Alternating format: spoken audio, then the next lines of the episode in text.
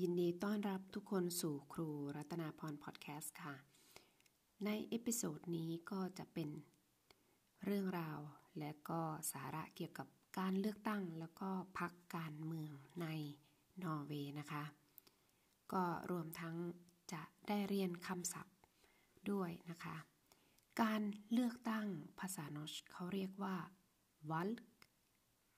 valg valg ก็็จะเป็นการเลือกตั้งนะคะ ส่วนพักการเมืองพักการเมืองต่างๆ เขาเรียกว่า politiske partier politiske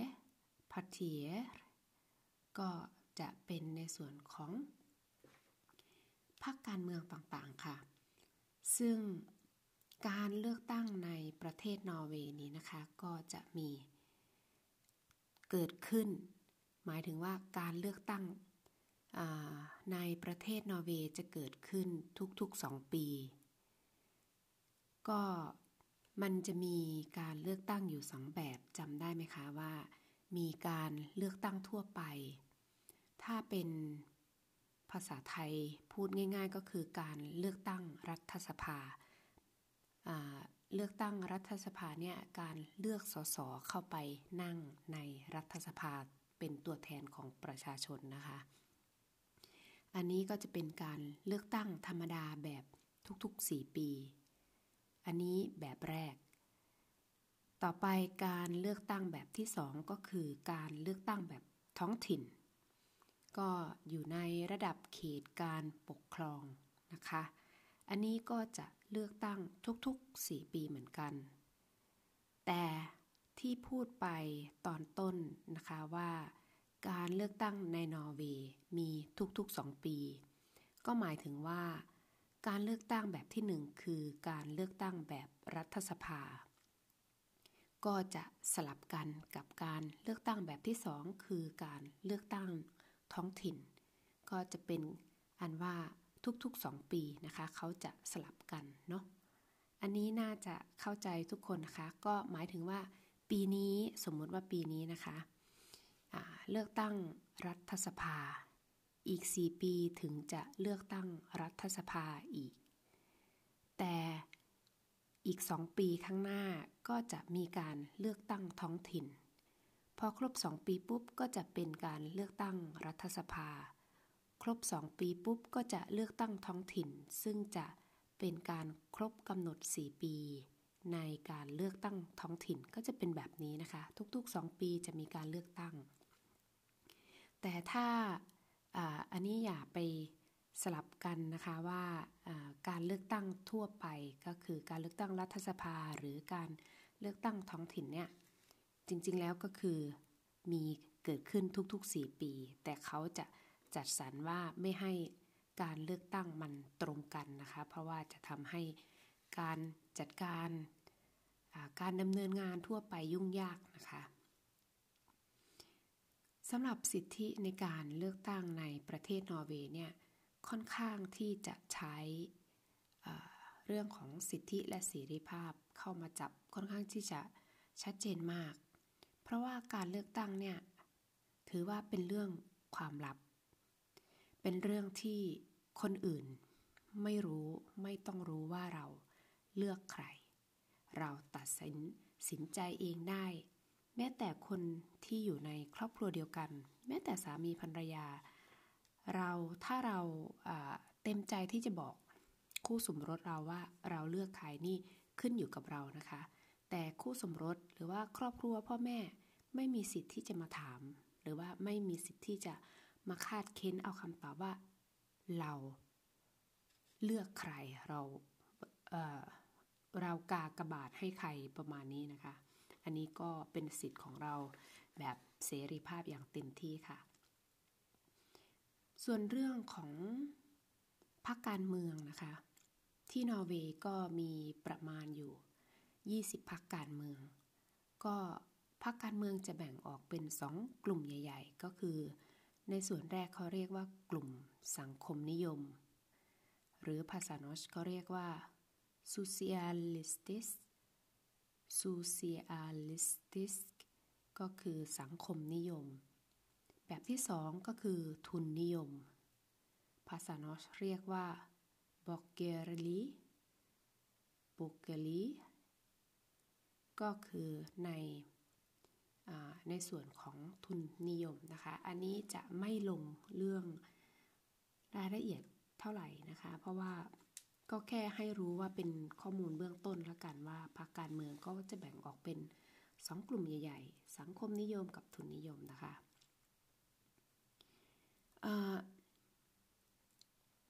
มาดูเรื่องของอำนาจนะคะอำนาจในด้านการบริหาร มันมีอยู่อำนาจทางทางด้าน หรือว่าเราเรียกว่าอิทธิพลต่อการเมืองแล้วกันคำว่าอิทธิพลต่อการเมืองเนี่ยมันจะมีอยู่สองรูปแบบนะคะ ส่วนแรกก็คือเป็นหน่วยงานหรือว่าส่วนที่มีอิทธิพลต่อการเมืองโดยตรง ก็คือมีอำนาจเป็นทางการ เช่น รัฐสภานะคะรัฐสภาเนี่ยมีอำนาจแล้วก็มีอิทธิพลต่อการเมืองโดยตรง เพราะว่ารัฐสภาเนี่ยสามารถจะให้ผ่านกฎหมาย หรือสามารถที่จะลงมติแก้ไขกฎหมายได้คำว่าอำนาจอย่างเป็นทางการ ยกตัวอย่างง่ายๆนะคะ รัฐสภาเนาะมีภาษาโนสที่ใช้คำว่าที่บอกความหมายว่าอำนาจอย่างเป็นทางการเขาเรียกว่า formel m a k formel makt ก็คืออำนาจที่เป็นทางการที่ถูกต้องตามกฎหมายนะคะ แบบที่สองก็คือบางกลุ่มที่มีอิทธิพลต่อการเมืองเหมือนกัน แต่เขาก็ไม่ได้อยู่ในลักษณะที่เป็นทางการ อาจจะมีผลต่อการเมือง หรือว่ามีผลแน่ ๆ แต่ก็ไม่ได้อยู่ในรูปแบบที่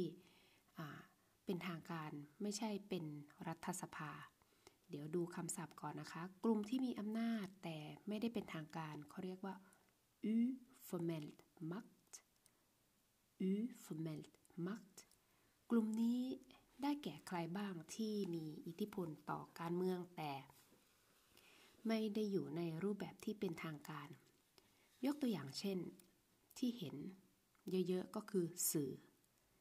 สื่อนี่ก็คืออสื่อพวกสื่อสารทั้งหลายนะคะ สื่อสื่อมวลชนเนี่ยทั้งหลาย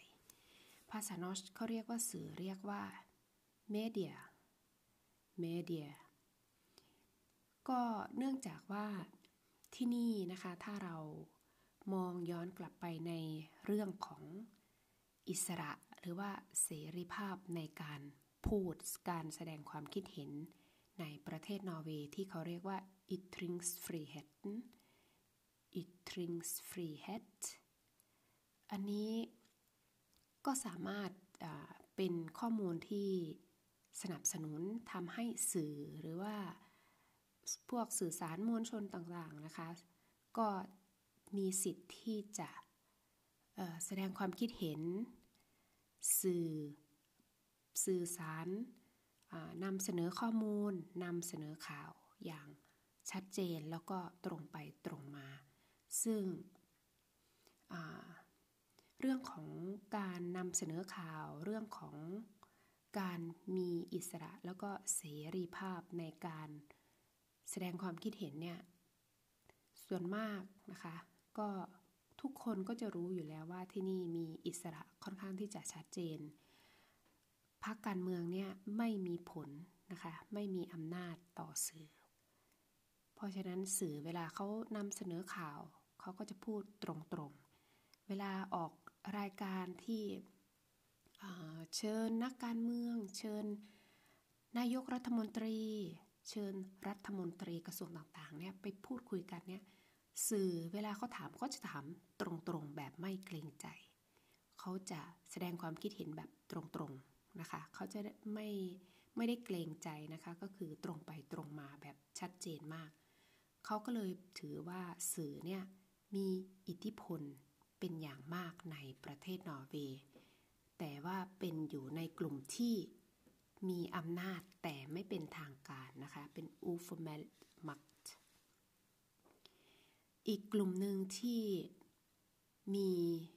อิทธิพลต่อการเมืองเหมือนกัน แต่ ไม่ได้อยู่ในรูปแบบที่เป็นทางการก็คือ องค์กรพิเศษต่างๆ ที่เขาเรียกว่า interesse organisationer interesse organis organisationer พูดแล้วก็ลิ้นผ่านกันอีกครั้งนะคะ interesse organisationer ก็เป็น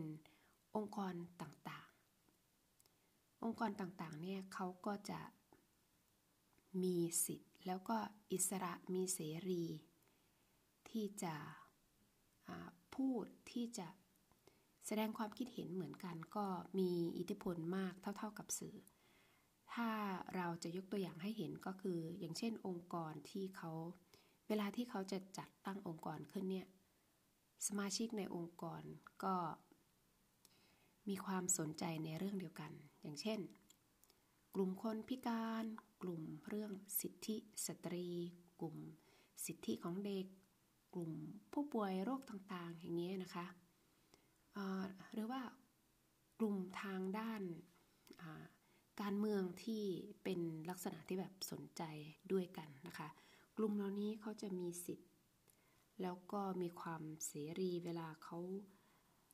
แสดงความคิดเห็นต่อ การเมือง